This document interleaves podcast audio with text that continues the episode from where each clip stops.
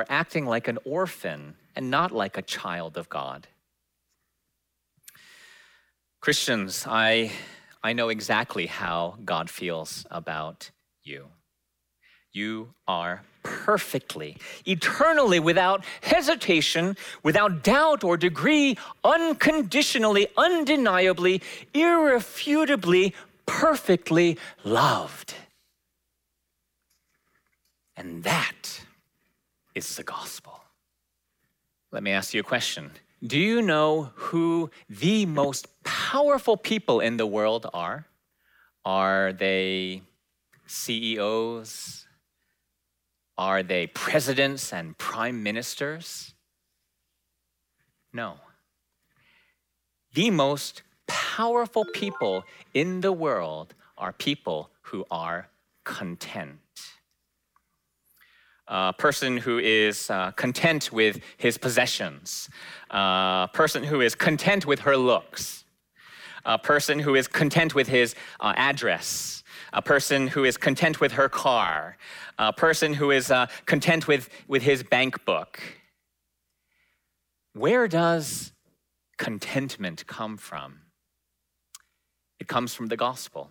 It comes from understanding that we are utterly unworthy to stand before God on our own. Uh, we, we, we stand before Him uh, without Christ, dirty and naked, as rebels worthy of death.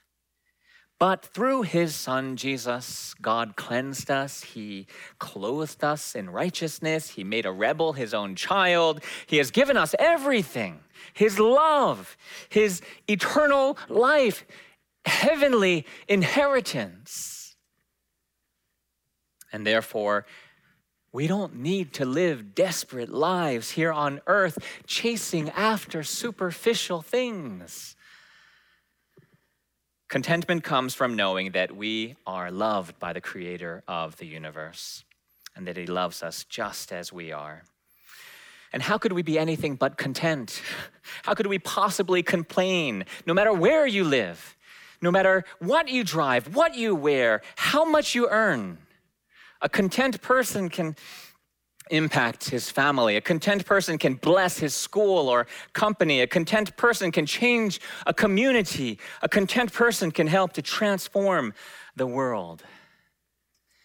Uh, Gospel contented people are freed to love. Uh, we are freed to sacrifice, freed to encourage, freed to challenge, freed to risk, freed to dream. Only people impacted by the gospel can impact through the gospel. Uh, so, am I saying that you should, uh, you know, quit your job or quit school so that you can go and be a, a nobody for Jesus? No, that's not what I'm saying. But I do believe that every single Christian should be willing to be a nobody for Jesus. Um, and every single Christian should want God's fame, God's glory through their lives. Again, as John the Baptist said in John 3:30, he must become greater, I must become less. Are you willing to become less that Jesus might become greater? Uh, how about me? Um, I'm nothing. Uh, I'm nobody. Um, in fact, uh, a number of years ago, there was an important uh, meeting with some important uh, uh, uh Korean old uh, church leaders. And my name came up in the middle of the meeting, and this one particular leader, he said, Oh, who is Michael O? He's not even really Korean. You know, he just leads some small ministry in Japan. Even the most important Japanese leaders don't know him. I don't know why he's on the board of the Lausanne movement. And when I heard that, um, I rejoiced. I rejoiced. I said, Who's Michael O? Nobody. Nobody. Praise God. And that night I wrote in my journal, I said, Lord, make me like the widow of Mark chapter 12, uh, nameless and poor, but pouring out all of the little that I have for Jesus Christ. Um, I aspire to be like that widow, attracting the derision of vaunted and venerable established leaders, and attracting, though, the compassion and attention of my Lord. And I wonder sometimes what that leader thought when he heard that I'd become the executive director of the Lausanne movement. Uh, my father uh, always wanted me to be somebody.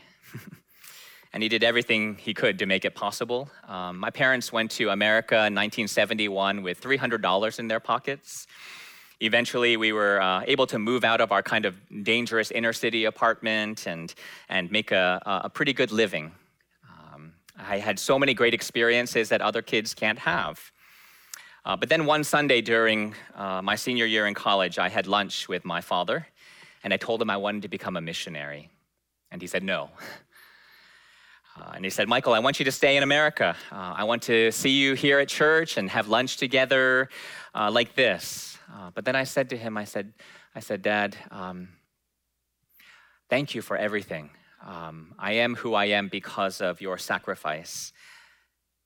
But I refuse to just live my life to try to get into a good college uh, so I can get a good job and make lots of money, so my kids can have every opportunity to get into a good college and get a good job and make lots of money, so that their kids can have every opportunity to get into a good college and get a good job and make lots of money.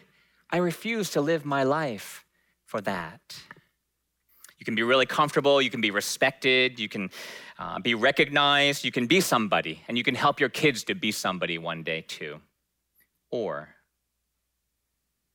you can be a nobody for Jesus Christ.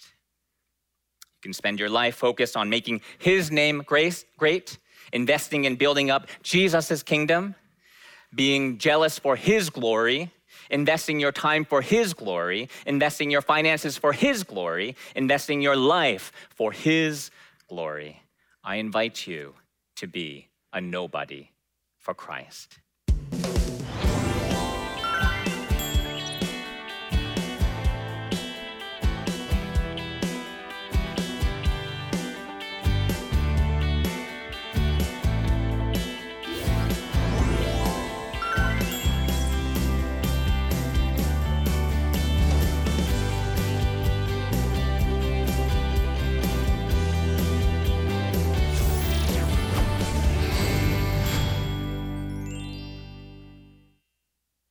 Uh, there are a few questions, um, and I'm going to address two of them uh, today.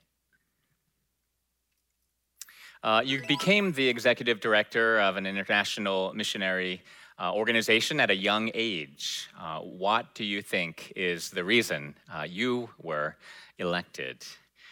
Um, so, I'm the fifth leader of the Lausanne movement, founded by Billy Graham and led also by his brother in law, uh, Leighton Ford, and some really amazing leaders before me. And all of the leaders before me were older, old, and very famous, and very wise, very experienced, wonderful leaders. And I'm not sure why they chose me, because I feel like I'm none, none of those things. But maybe that is uh, why I was chosen just by God's grace, because I'm not older. I'm not an older leader. I'm not famous. I'm not wise. I'm not experienced.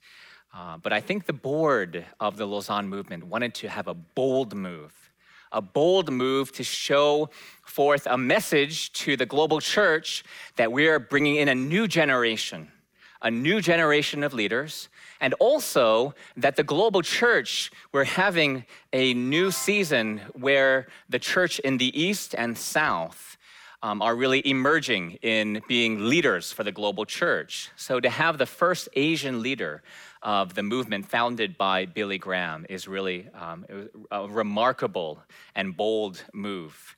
So uh, I'm not sure why they chose me, but I think it also was to have people be desperate to pray a lot. Because if it's Billy Graham leading the movement, oh, Lausanne will be fine. But if it's Michael O leading the movement, oh, we better pray. so I think it's good. I ask for your prayers uh, for this weak uh, and sinful younger leader who needs uh, your prayers and support. And what do you think is the most important thing for us to pray and prepare regarding the current world mission trend. Uh, so the Lausanne movement is uh, very well known, famous for having introduced to the global church uh, some of our key mission strategies today. including, for example, uh, people groups, unreached people groups, uh, business as mission, uh, the 1040 window, holistic mission. But I believe that maybe our most important prayer and our most important strategy today is the character of the leaders of the global church. Uh, in Lausanne's Cape Town commitment, we talk about leaders, a challenge to leaders to be his leaders, his leaders, H I S, leaders of humility, leaders of integrity, leaders of simplicity. Because if leaders are not living like that, if leaders are not Christ like, our whole miss- mission, our whole message fails, it falls. Imagine if we who are bearing the gospel are living the opposite of humility and pride. Jesus Christ is dishonored. If we are living the opposite of integrity with corruption and greed, the gospel has no meaning, no appeal to anyone because they say, I see how you are living, even if your message is good news. And if they are living the opposite of simplicity, in, in greed and self centeredness, trying to build up their own consumption that dishonors the gospel of Jesus Christ. It shows that our treasure is on earth and not in heaven. So, more than anything, I believe that the most important strategy for the advance of the gospel of Jesus Christ is Christians living like Jesus. Leaders, lay people, young and old, to live like Jesus Christ. That is our biggest prayer. That is our greatest strategy for today. So we all have received a, a tremendous call from God uh, to be a nobody for Jesus, that he might become greater, even as we exalt him in being less joyfully. So we're, uh, this is a privilege, this is a joy, and I'm so thankful to have shared our time together today. Come be a nobody for Jesus. Thank you so very much.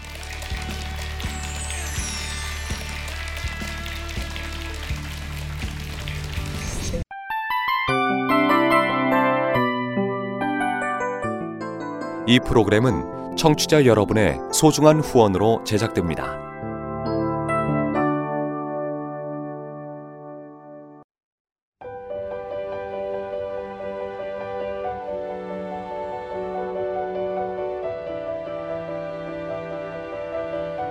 세상에는 수많은 교회들이 있지만 더 깊이 있는 말씀 강해를 찾기 위해 크기로만 교회를 선정하지 않습니다.